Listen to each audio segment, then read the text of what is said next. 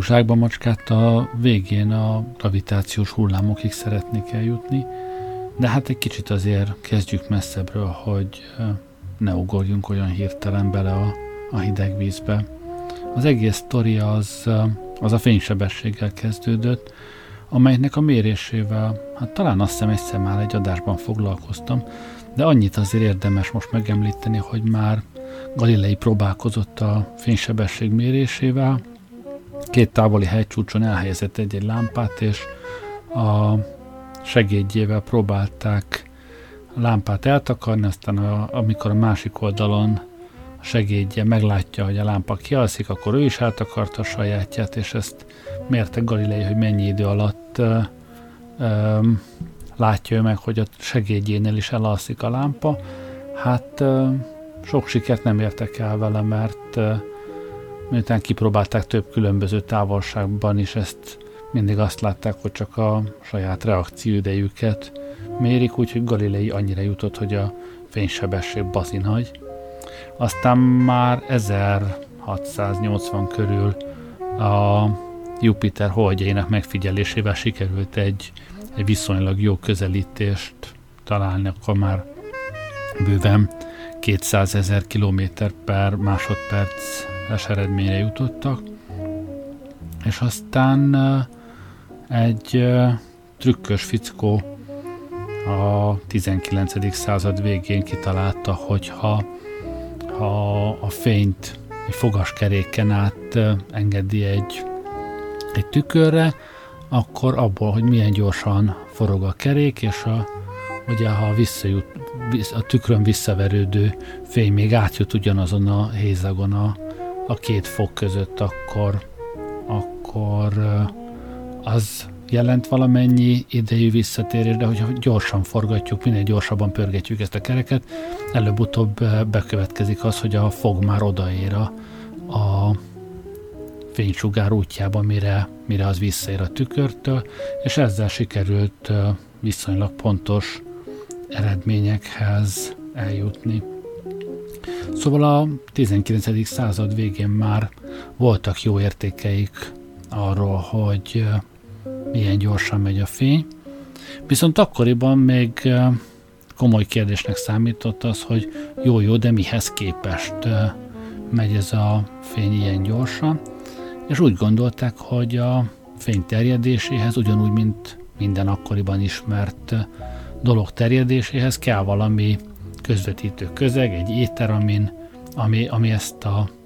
jelenséget viszi magával,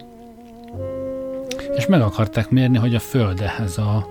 ehhez az éterhez képest milyen gyorsan mozog. Úgy gondolták, hogy van egy ilyen abszolút tér, egy abszolút koordinátarendszer, amihez képest nyilván nem gondolhatjuk, hogy a Föld az pont egy helyben áll, már ha csak arra gondolunk, hogy forog a nap körül, hát egész biztos, hogy, hogy az éter nem a Földhöz van szögezve, hanem, hanem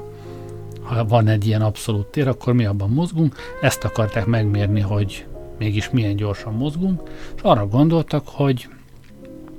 hát ha a fény az ebben az éterben mozog, akkor nyilván, ha pont arra felé megy, amerre a, a Föld, akkor, akkor egy kicsit gyorsabb lesz, amikor meg, meg ellenkező irányba megy a, a fény, akkor meg egy kicsit uh, lassabb lesz. Ha meg keresztbe megy a Föld mozgásához képest, akkor meg, akkor meg megint egy harmadik érték lesz. Úgyhogy egy Michelson nevű fickó a, hát a 19. század végén valahol 1880, nem is tudom, 85-90 között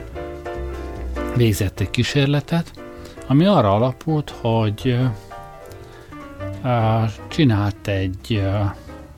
hát először csak egy dobozt, aztán később ezt megnagyította, csinált egy olyan, olyan eszközt, amelyikbe beengedett egy fénysugarat, a fénysugár átment egy, egy félig átteresztő tükrön, és az egyik része, ami átment a tükrön, az ment tovább egyenesen, a másik része, ez egy ilyen ferdén, 45 fokos szögben elhelyezett tükör volt, a másik része pedig ugye derékszögben ment ezek után az eredeti irányra, majd mind a két végén ennek a készüléknek volt egy-egy tükör, ahonnan ezek visszaverődtek, és a félig áteresztő tükörnél megint találkozott a két sugár. Na most ezt régóta tudták már, hogy ha ezek pont egyforma szakaszt tesznek meg ez a, ezek a fénysugarak, akkor, akkor az adott találkozási ponton a, a fényhullámok azok erősítik egymást, ha meg az egyik kicsit hosszabb, vagy kicsit rövidebb, akkor meg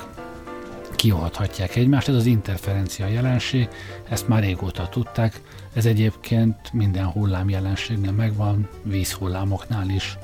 kiválóan látható, ha két követ bedobunk a vízbe, akkor ilyen vicces interferencia rajzolatot láthatunk, ahol a, a hullámkörök találkoznak. Szóval azt akarták kimérni, hogyha ezt a, az interferométernek nevezett cuccot elhelyezik a, a Földön valahol is, és beüzemelik, és aztán utána 90 fokkal elforgatják, azt várták tőle, hogy hát valamelyik irányban nyilván egybe fog esni a Föld mozgásának az irányával a, a, az egyik kar, ha meg elforgatjuk 90 fokkal, akkor meg pont a másik lesz ezzel, ezzel egy irányban, míg a másik kar az meg ugye kényszerűen a mozgás irányára merőleges lesz. Azt várták, hogy ha ezt a készüléket úgy, ahogy van 90 fokkal elforgatják, akkor ha az egyik irányba uh, pont uh, egyezett a fénynek a, az éterben való sebességével, akkor a másikban kicsit gyorsabb, vagy fordítva. Tehát azt várták, hogy az interferencia gyűrűk megjelennek a, a végeredményen, és akkor ebből ők majd kiszámítja, hogy a Föld milyen gyorsan mozog az éterben. Hát sajnálatos módon azt látták, hogy forgathatják ezt bárhogy, a végén már ilyen 16 méteres karokkal próbálkoztak, hogy jó hosszú útja legyen annak a fénynek, hogy, hogy eltérjenek egymástól a, a hullámok. Hát akármit csináltak, nem sikerült kimutatni eltérést a, a két kar között, úgyhogy azt kellett ebből feltételezzék, hogy a, hát az egyik lehetőség az lett volna, hogy a Föld az az éterhez képest álló helyzetben van, de hát ezt józanésszel senki nem gondolhatta, úgyhogy arra kellett kiukadniuk, hogy a, a fény az minden irányba egyforma gyorsan terjed, akkor is, hogyha ha mozog a, az a lámpa, amelyikből kijön. Bocsánat. Szóval, ha az autó megy a lámpával, ha abba előre világítunk, akkor is ugyanolyan gyorsan jön ki a fény a lámpából, mint hogyha oldalra vagy hátrafelé világítunk, mert csak ezt tudta megmagyarázni azt, hogy, hogy nem észleltek a, a Michelson féle interferométerben eltérést a két kar között, bármilyen irányba fordították is a készüléket. Ebből aztán adódott az, hogy oké, okay, oké, okay, a, a fénysebesség az, az egy állandó, vákumban a fény az mindig ugyanolyan gyorsan megy, akármilyen sebességű a fényforrás, tehát ez baromi nehéz volt megérteni a newtoni mechanikán edzett embereknek, akik azt tanulták, azt tanították,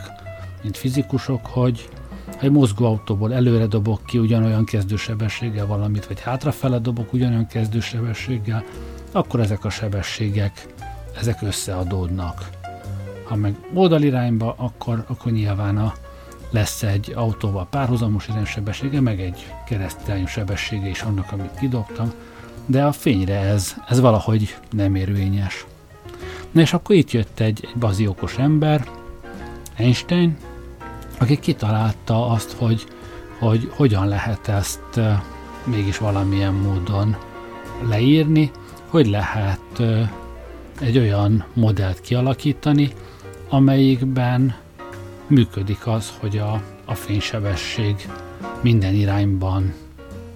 egyforma. Ezt először persze csak, csak egyenletesen mozgó tárgyakra, rendszerekre dolgoztak ki, ez volt a speciális relativitás elmélet.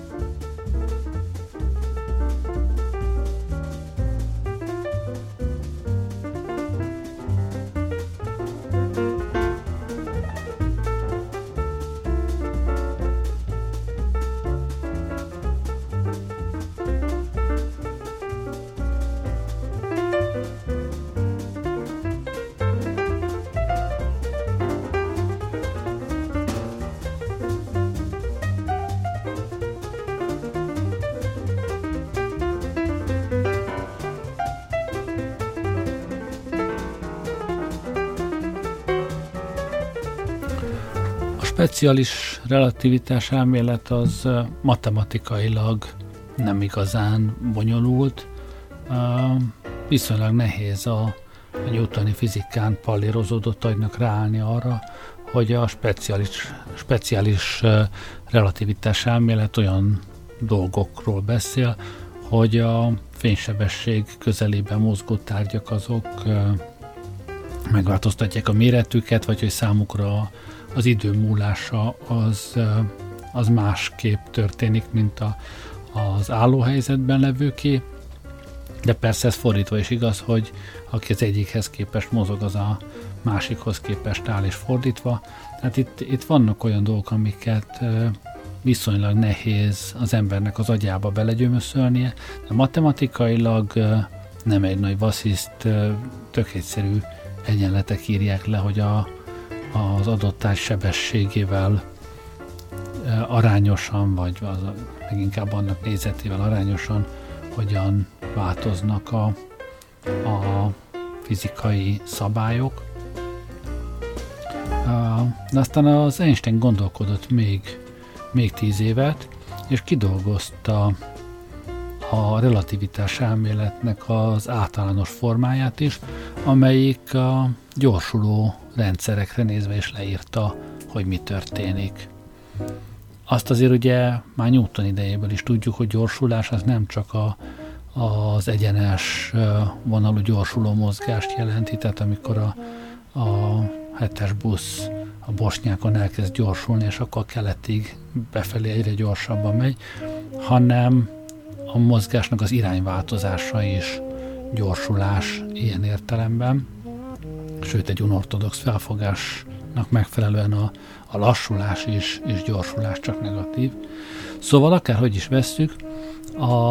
ha gyorsuló ö, rendszerekre is megvan ez az elmélet, akkor azzal minden ki van pipálva, mert egy rendszer vagy, vagy áll, vagy egyenletesen mozog. Ezt a kettőt már az, el, a, az általános, nem, már a speciális relativitás elmélet is megmondta, sőt már Newton is megmondta, hogy nem igen tudjuk megkülönböztetni, de az általános relativitás elmélet azt mondta, hogy valójában a gyorsuló rendszerek sem különböznek ezektől. Nagyon csak egy jóval komplikáltabb differenciál egyenlet írja le ezeket a rendszereket, és hát mivel ez egy eh, elég ocsmány differenciál egyenlet, ez azt is jelenti, hogy ennek eh, nincsen általános megoldása, bizonyos speciális esetekre meg tudták oldani ezt a differenciál egyenletet, a komplikáltabb esetekre meg hát megpróbálják numerikusan közelíteni, hogy vajon mi történik. Minden esetre a differenciál egyenleket, egyenleteket más okos emberek, megint csak mondom, bizonyos speciális esetekre megoldották, és ebből aztán egészen érdekes következmények jöttek ki, olyan következmények, amiket a, a, az általános relativitás elmélet jóslatainak lehet mondani. Például ilyen az, hogy, hogy a Kepleri elmélet szerint ugye a bolygók a, a nap körül egy ellipszis pályán mozognak, az ellipszis az egy tök görbe, ugye elindul a, a Föld adott esetben a nap körül egy tetszőleges pontot. Megjelölhetünk a pályán, egy év múlva megint tök ugyanott lesz, ahol egy évvel azelőtt volt, és ezt akár meddig nézzük, ez, ez pontosan így ugyanazon az egy zárt görbén fog mozogni. Hát az Einsteini relativitás elméletnek egy kicsit más jött ki, a, az, ha ennek a két testnek a gravitációs terét vizsgáljuk, és erre megpróbáljuk megoldani a differenciál egyenletet, az jön ki, hogy való igaz, ez első közelítésben egy ilyen ellipszis-szerű, de az ellipszis, ez elforog a nap körül, hát illetve a napföldrendszer közös súlypontja körül, tehát nem, nem egy egy helyben álló ö, ellipszisről van szó, hanem amelyik a, az egyik fókuszpontja körül szép lassan forog el. És hát nyilván minél közelebb vannak a testek egymáshoz, minél nagyobb a gravitációs erő közöttük, annál inkább megfigyelhető ez a jelenség. És aztán csillagászok ügyesen megmérték, hogy a Merkurra, Vénuszra, Földre bizony ez a, ez a pálya sokkal inkább látszik valódinak, mint a Kepler-féle stabil elliptikus pálya. Ez jobban leírja a, a két test mozgását, mint a Kepler-féle egyenlet. Az is egy nagyon jó közelítés volt, tehát a Kepler-féle matekkal is elég jó közelítéssel kijöttek a bolygópályák, mert hát itt azért a fénysebességnél jóval kisebb sebességekről beszélünk, illetve a másik, hogy hát kozmikus értelemben viszonylag gyenge gravitációs erőkről is, mert azért a mi napunk nem egy olyan végtelen nagy tömeg,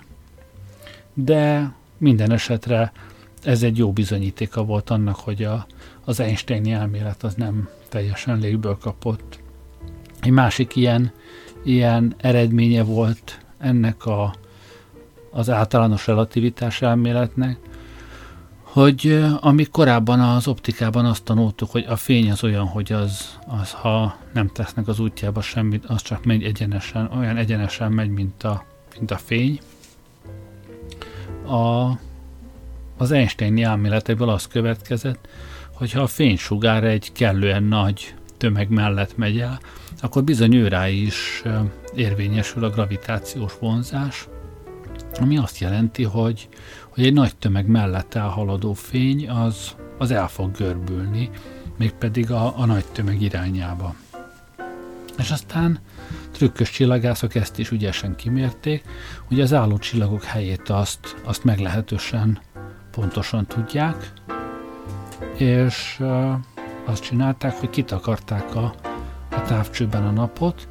és megnézték azt, amikor a nap egy adott csillag és mi kerül, és azt látták, hogy bizony a, a nap mögötti csillagok fénye az egy kicsit elhajlik, tehát amikor a, egy csillag éppen, éppen bekerülne a nap napkorong szegélye mögé, akkor egy darabig még, még tovább látszik a, a távcsőben, mégpedig azért látszik, mert igazából, ha egyenesen néznénk, akkor már a, a, az eltakart rész mögött volna, de a nap gravitációs terében meggörbülő fénysugár miatt mégis megkerüli a napot bizonyos értelemben, és, és bejut a, a távcsövünkbe. Ezt is frankon kimérték. A, persze a kitakaráshoz a legjobb tárgya a, a hold, az nagyon ügyesen kitakarja, és akkor a, a, az égbolttól meg tudnak jelenni a csillagok, úgyhogy ilyenkor minden, minden teljes napfogyatkozáskor a csillagászok gőzerővel újra és újra ellenőrzi, és újra és újra azt találják, hogy a, az általános relativitás még mindig működik, és a fénysugarak szépen elhajolnak a, a nap mellett. Aztán később egyébként ennek találták még látványosabb jeleit is, például egész jól láttak olyanokat, hogy egy galaxis, egy komplet galaxis, az lényegében lencseként tud működni, mert ha em mögött, a galaxis mögött egy, egy másik, hát elég távol és elég erős fényforrás van ahhoz, hogy, hogy ez megtörténhessen, a galaxis körül egy ilyen kör alakú gyűrűben látszik a mögötte levő objektumnak a fénye, mert hogy a ilyen gyűjtőlencseként működik a galaxis irgalmatlan nagy tömege, és a, a mögötte levő világító objektum fénye az minden oldalról megkerüli ezt a galaxist, és, és a, meg, a galaxist megkerülő fény jut el mi hozzánk ennek a, a gyűrűnek a, az alakjában. Ezt is számtalan esetben megfigyelték, és, és utána számoltak, és tök jól kijön a, az Einsteini elmélet.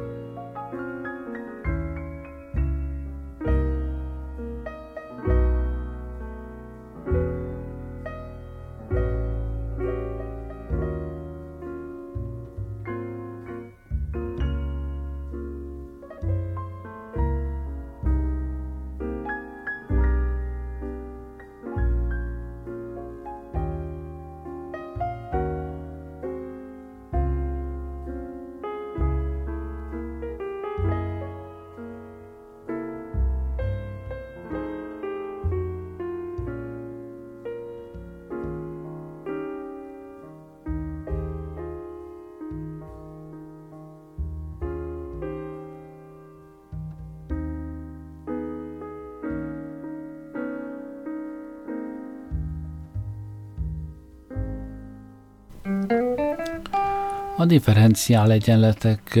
egy speciális esetre való megoldása az, amikor egy, egy pontszerű, egy viszonylag kicsi, de nagy tömegű testnek a gravitációs terét írja le az egyenlet, ez, ez, ezt viszonylag könnyen megoldották, és ebből szépen kijöttek a, a newtoni gravitációs vonzási törvények, de ha tovább vitték ezt a számítást, akkor az is kijött belőle, hogy bizony lehet olyan, olyan nagy tömeg olyan kis térbe összezsúfolva, elméletileg legalábbis, amelyik térből ezután már a fény sem tud kiszabadulni, mert a gravitációs vonzás olyan erős lesz ebben a, a ennek a viszonylag kisméretű, de nagy tömegű testnek a, a közelében, hogy, hogy a fény útja annyira meggörbül, hogy már nem tud ö, eltávolodni ettől a, a testtől. Ez az, amit így hétköznapilag fekete lyuknak nevezünk.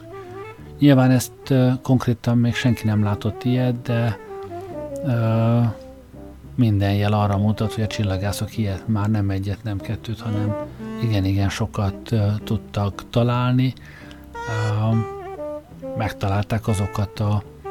helyeket a csillagrendszerekben, ahol, ahol egészen biztosan látják a környező csillagok, környező ö,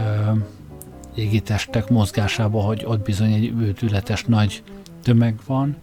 ö, de nem látszik semmi se, ö,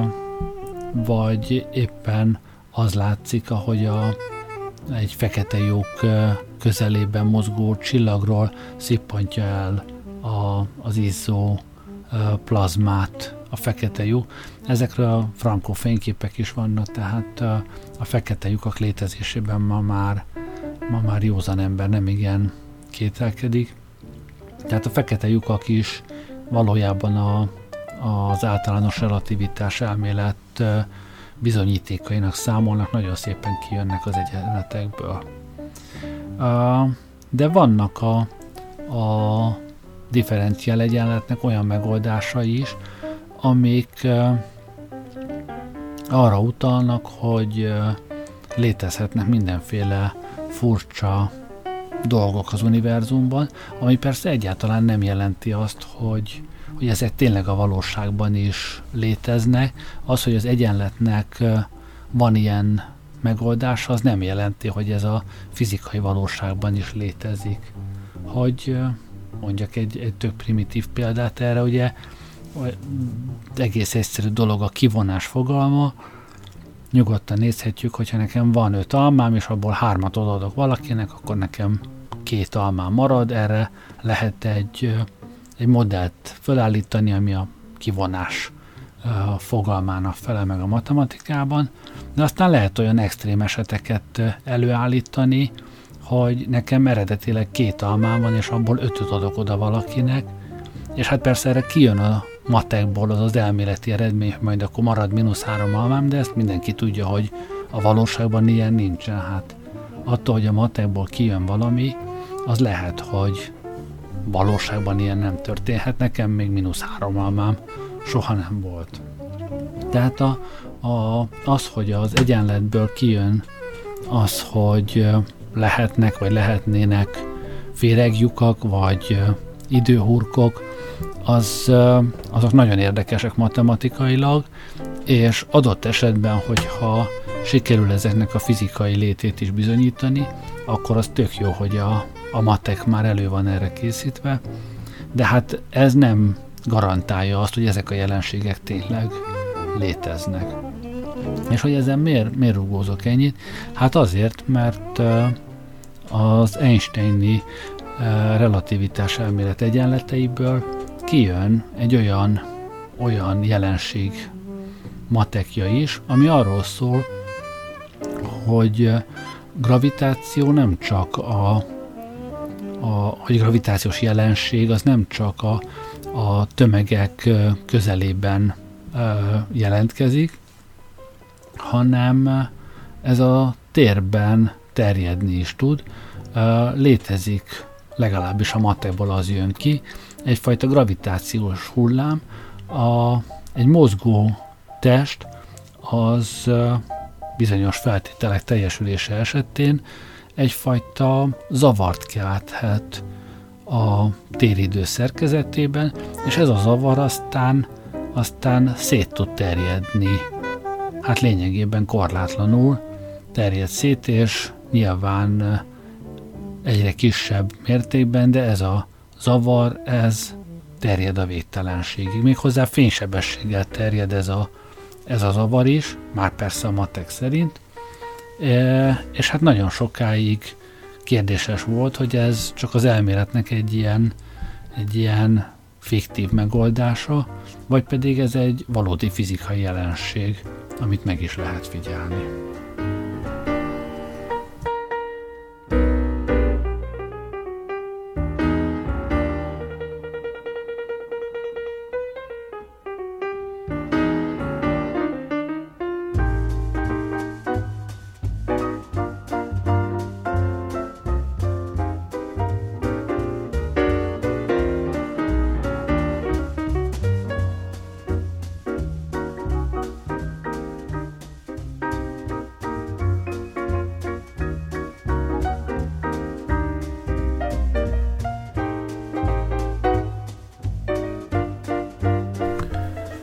Mondtam, hogy egy gyorsuló test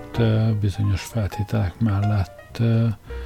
gravitációs hullámokat képes gerjeszteni, és ezek szétsugárzódnak. Hát nézzük meg egy kicsit azért, hogy, hogy mik ezek a feltételek. Ez megint mind csak a szintiszta matekból, ami kijön. Tehát például, ha egy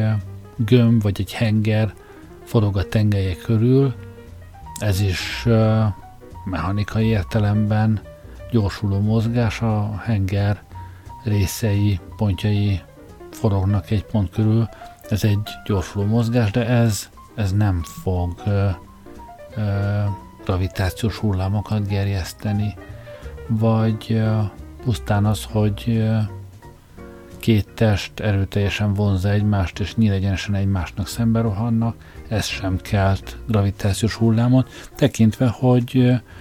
már egészen kis távolságból nézve, és ez a két test, ez leképezhető a közös tömeg középpontjukra, ami nem mozdul el. A, egy helyben áll a két test szépen egymásnak szalad, és, és onnantól kezdve ott állnak középen egy helyben a tömeg középpontban. Ebből nem, nem keletkezik zavar a téridő szerkezetében hogyha általában is mondhatjuk, hogy ha egy test a, a tengelye körül forog, az önmagában nem kelt ilyen gravitációs hullámokat, bár érdekes módon az egyenletből az is kijön, hogy, hogy valamilyen szinten megtekeri maga körül a téridőt, hogyha persze elég nagy ez a tömeg, és, és elég eh, kis helyre van összezsúfolva, tehát uh, nagy a, a gravitáció a környezetében, akkor magával húzza bizony a, a téridő szerkezetét ez a forgótest. Viszont, hogyha két kellően nagy tömegű test kering egymás körül, na az bizony keletkeztethet gravitációs hullámokat, és itt megint az egyenlet megoldásából az jön ki, hogy minél nagyobbak a tömegek, a résztvevő tömege, minél kisebb közöttük a távolság, minél nagyobb a gravitációs erő köztük, annál erőteljesebbek ezek a hullámok. Úgyhogy nem is véletlen, hogy a fizikusok úgy próbálták meg először bizonyítani a gravitációs hullámok létezését, és bizonyos mértékben ez sikerült is neki, hogy olyan égitest rendszereket kerestek, ahol egymás körül kering két bazi nagy csillag, vagy ha még jobb eset van, akkor, akkor olyan, ahol ezek a lehető legnagyobb tömegűek, fehér törpék, neutroncsillagok, vagy ideális esetben fekete lyukak. Tehát egy fekete lyuk, ami, ami körül egy, egy bazi nagy csillag keringene, az ideális lenne, mert a fekete csillag ugyan nem látszik, de a körülötte keringő nagy tömegű csillag az, az látszik, és annak a pályájából ki lehet számolni, hogy ez megfelele a, a relativitás elmélet által előírtaknak, ami egyébként egyebek között azt is megköveteli, hogy ennek a csillagnak a, a, az energiája ez csökkenjen, és egy spirál pályán haladjon. Ha belegondolunk, a két egymás körül keringő égítest, az egy stabil, stabil helyzet, ott nem kellene, hogy ezek közeledjenek egymáshoz, vagy távolodjanak egymástól, mindaddig, amíg a, a, az egyes testek energiája nem változik, a pályák stabilan állnának. Éppen a gravitációs hullámok azok, ahova energia tud távozni ebből a rendszerből, és ahogy ez az energia távozik, úgy csökken a, a kerületi sebesség, ami azt jelenti, hogy, hogy közeledik a, a két égitest egymáshoz, és bizonyos értelemben egyre gyorsabban, egyre, egyre kisebb sugarú ö, körben, egyre, egyre közelebb kerülve, egyre nagyobb ö, kering, ö, frekvenciával fognak egymás körül keringeni. Találtak ki is ilyen csillagot, egyebek között 74-ben két amerikai talált egy ilyen rendszert, amiért aztán valamikor a 90-es években a fizikai Nobel-díjat is, is megkapták. Ennek a rendszernek a viselkedéséből meglehetősen pontosan lehetett következtetni arra, hogy a, az általános relativitás elmélet az valóban helytálló, illetve hát jól írja le ennek a, a rendszernek a, a viselkedését, de hát ez csak közvetett bizonyítéknak számít, és egy közvetett bizonyíték sose olyan jó, mint egy közvetlen, ezért aztán a fizikusok azóta is gőzerővel dolgoztak azon, hogy egy olyan kísérletet összehozzana, amelyikkel közvetlen bizonyítékot is találhatnak a gravitációs hullámok létezésére.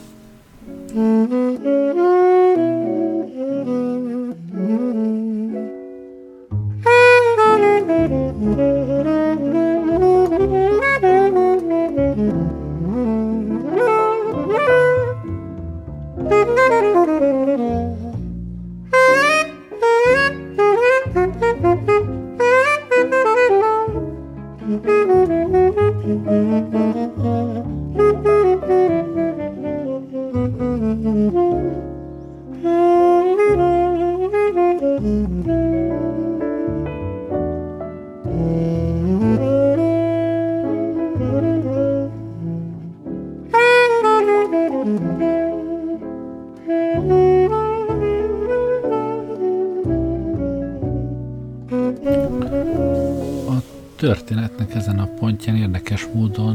visszakanyarodunk bizonyos értelemben a kezdetekhez,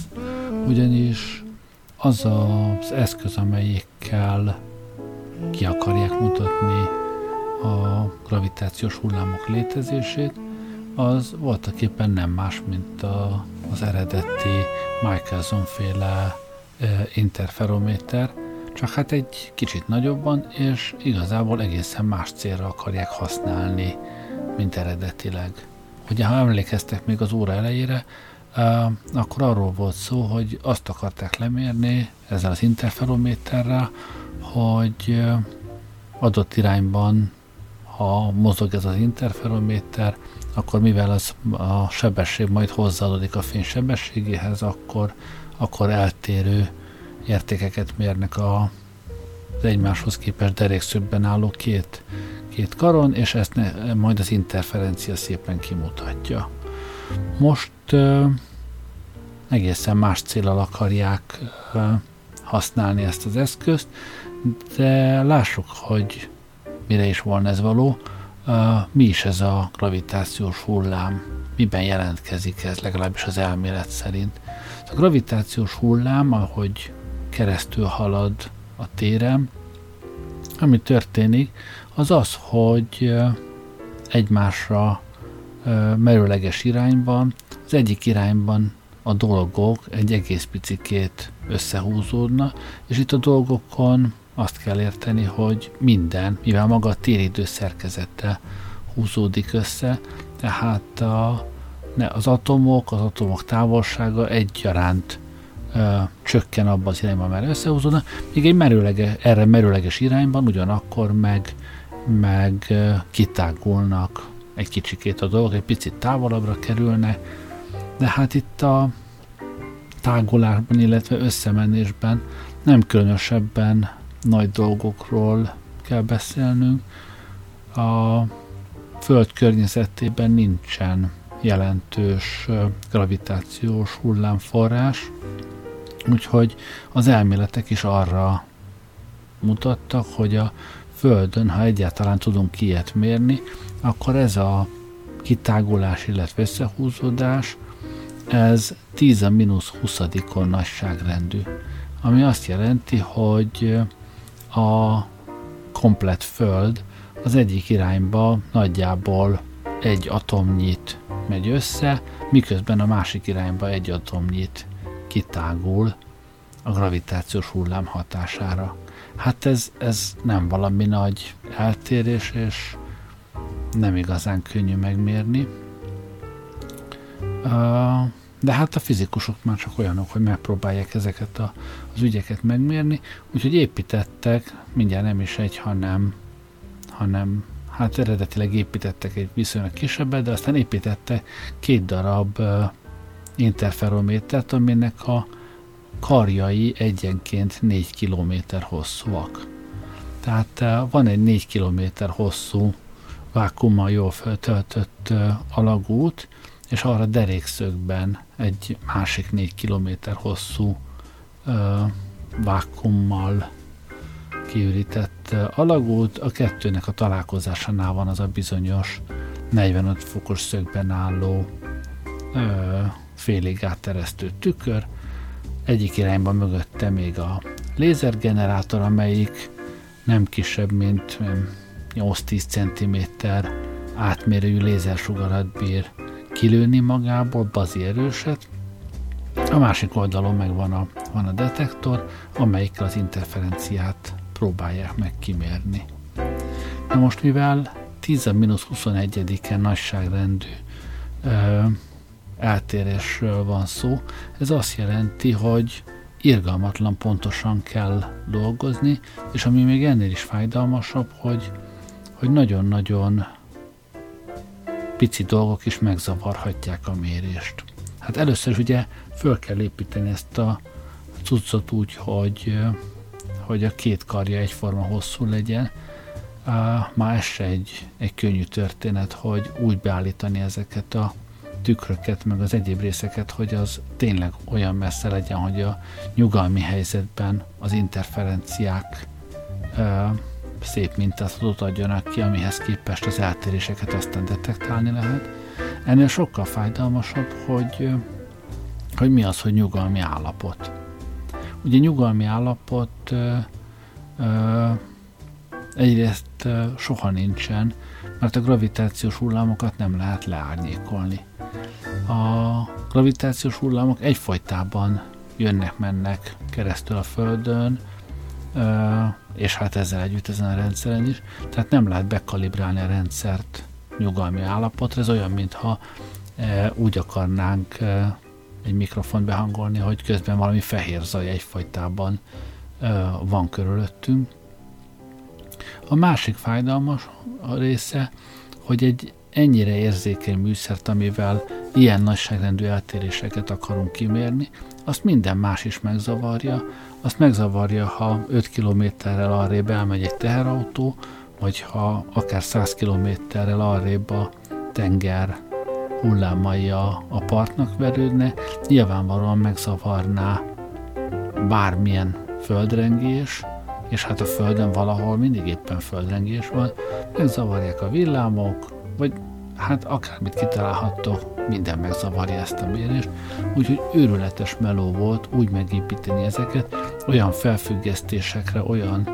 uh, rugókra, olyan párnákra helyezni a minden berendezést, amivel a lehető legtöbb zavaró körülményt ki lehetett zárni, illetve olyan egyéb mérőkészülékekkel körülbástyázni a rendszert, ami az összes zavaró jelet azonosítani tudja. Tehát az oké, okay, hogy a, a mért értékbe belekerül egy brummogás, azért, mert 5 km arrébb elmegy egy teherautó, de akkor legyen ott egy közönséges rezgésmérő mindjárt az interferométer mellett, amelyiket nyilván e, szintúgy e, üzemeltet ez a, ez a teherautó, és akkor azt tudják, hogy igen, ez a jelit nem egy gravitációs hullám volt, hanem az 5 km arrébb a teherautó, mert ez a rezgés jelző is bezavart. Vagy hogyha azt gondoljuk, hogy egy villámlás megzavarja ezt, akkor legyen ott egy másik detektor, ami a villámlást bejelzi, vagy hogyha a földrengés zavarhatja a rendszerünket, akkor legyen ott egy szeizmográf, amelyik ezt kiméri, mert ezzel tudják azt csak elérni, hogy egyfolytában fognak jeleket észlelni a, az interferométeren, de hogyha ebből kiszűrik mindazokat, amik, amik a zavaró jelek, akkor már is közelebb lehetünk ahhoz, hogy, hogy mi az, ami tényleges gravitációs hullámból adódik. A másik nagy trükk, hogy ezt a, a rendszert eleve két példányba építették fel, Amerika két ellentétes végét, az egyik a, a keleti partnál, a másik a nyugati partnál van. Úgyhogy ezzel megoldották azt is, hogy nyilván csak azt fogadják el valódi gravitációs hullámnak, amelyik hát nyilván annyi illőkéséssel, amennyi a, a fénysebességnek kell ahhoz, hogy a, a két pont között eljusson. Tehát annyi késéssel ugyanazt a jelet kell, hogy mind a két e, interferométer felmutassa. Hát így indultak neki a mérésnek, ami aztán sikerre vezetett.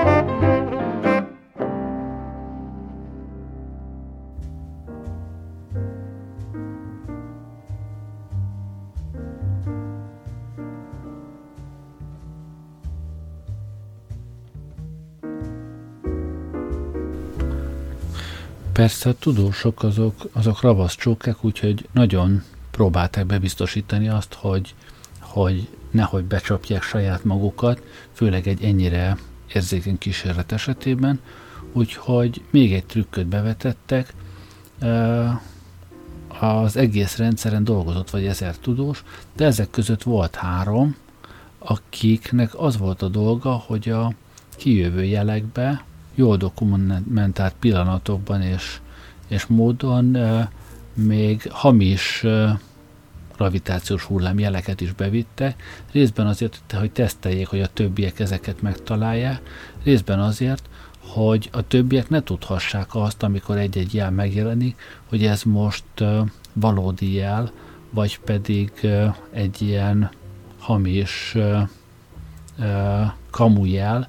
tehát, hogy nehogy, nehogy idő előtt kiszivárogtassák azt, hogy, hogy találtak valamit, vagy nem találtak, illetve, hogy, hogy végig tudják tesztelni az összes rendszeren, hogy ezeket kellőképpen ki tudja szűrni a rendszer a, a sok zaj közül. Amire nem számítottak az az, hogy magát az interferométer rendszert bekapcsolták próbaüzem gyanánt, a hivatalos ö, indítás még nem következett el, tehát még a zavaró jeleket se kezdték el belekeverni, akkor, amikor ö, egyszer csak mind a két ö, interferométeren egyszerre megjelent pontosan az a jel, amit, amit kereste. Tehát ez még csak próbaüzem volt, még el se kezdték a, az éles üzemet, és már is találtak egy jelet. És hogy mit kerestek? Hát egész konkrétan a sok zaj között matematikai algoritmusokkal keresték azokat az előre meghatározott alakú hullámformákat, amiket az Einstein-féle elmélet ö, előírt, hogy milyen alakúnak kell lenni egy ilyen gravitációs hullámnak, és az egyik hullámfajta, amit kerestek, az úgy néz ki, hogy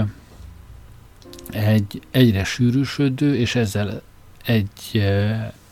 egyszerre egyre nagyobb amplitúdójú kilengéseket kellene mérni,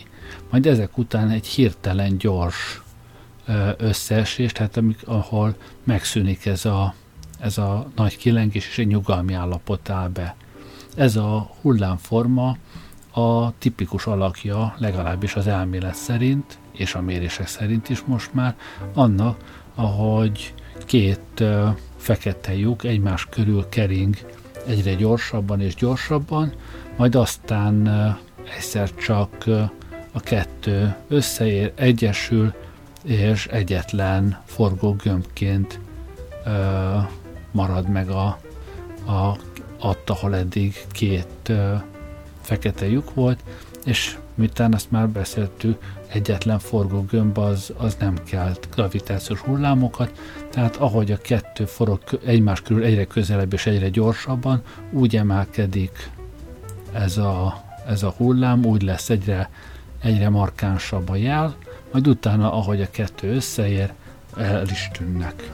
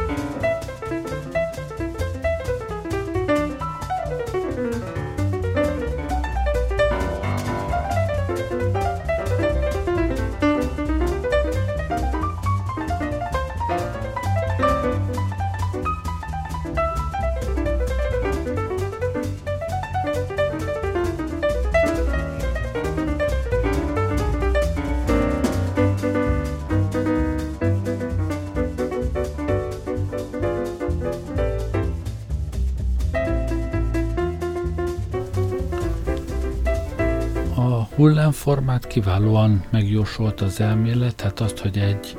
egy alaphullám egyszer csak elkezd sűrűsödni, a sűrűsödésre egyben nő az amplitúdója is, aztán hirtelen ez lecseng, tehát ezt megjósolt az elmélet, ami viszont fontos volt a mérésből az, hogy pontosan mik a paraméterei ennek, tehát milyen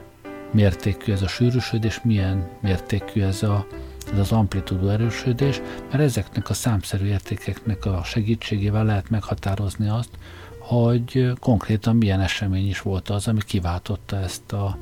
a jelenséget. Na most a most megfigyelt gravitációs hullámból, amit visszafelé tudtak számolni, tehát a, a mért értékekből, az egészen elképesztő adatokat hozott ki már nem a csillagászoknak, hanem, hanem nekem. Ugyanis a jelek arra mutatnak, hogy két körülbelül 30 naptömegű fekete lyuk keringett egymás körül, a végén már mindössze 35 kilométerre, 350 kilométerre egymástól, és az még semmi, hogy 350 kilométerre volt egymástól ez a két 30 naptömegnyi fekete lyuk, de az utolsó két tized másodpercben, mert hogy annyiról szólt ez a, ez a gravitációs hullám, másodpercenként 75-ször kerülte meg egymást ez a, ez a két cucc. Tehát valami egészen eszelős, gyorsan mehette, nagyjából a fénysebesség 40%-a körül keringtek egymás körül akkor, amikor amikor aztán végül összeütközött a kettő, és egyetlen fekete lyukba egyesültek. Ami még érdekes, hogy a, a végeredmény, tehát az új fekete lyuk naptömegénél három naptömegnyi hiányzott, tehát a, az összeg nem adja ki a két eredeti testnek a tömegét, és pont ez a három nap tömegnyi energia az, ami egy őrületes gravitációs hullámként szétszágódott az univerzumban. Azért mondhatjuk, hogy, hogy ilyen őrületes energia ment szét, mert hogy mindez az esemény körülbelül 1,3 milliárd évvel ezelőtt, és 1,3 milliárd fényévnyire innen ö, történt. Ennek a hulláma érkezett el most hozzánk, és valószínű, hogy ez a hullám fog megint néhány fizikai Nobel-díjat eredményezni. Hát ezt akartam már elmesélni nektek. Köszönöm, hogy velem voltatok ma este. Jó éjszakát kívánok. Gerlei Rádiózott.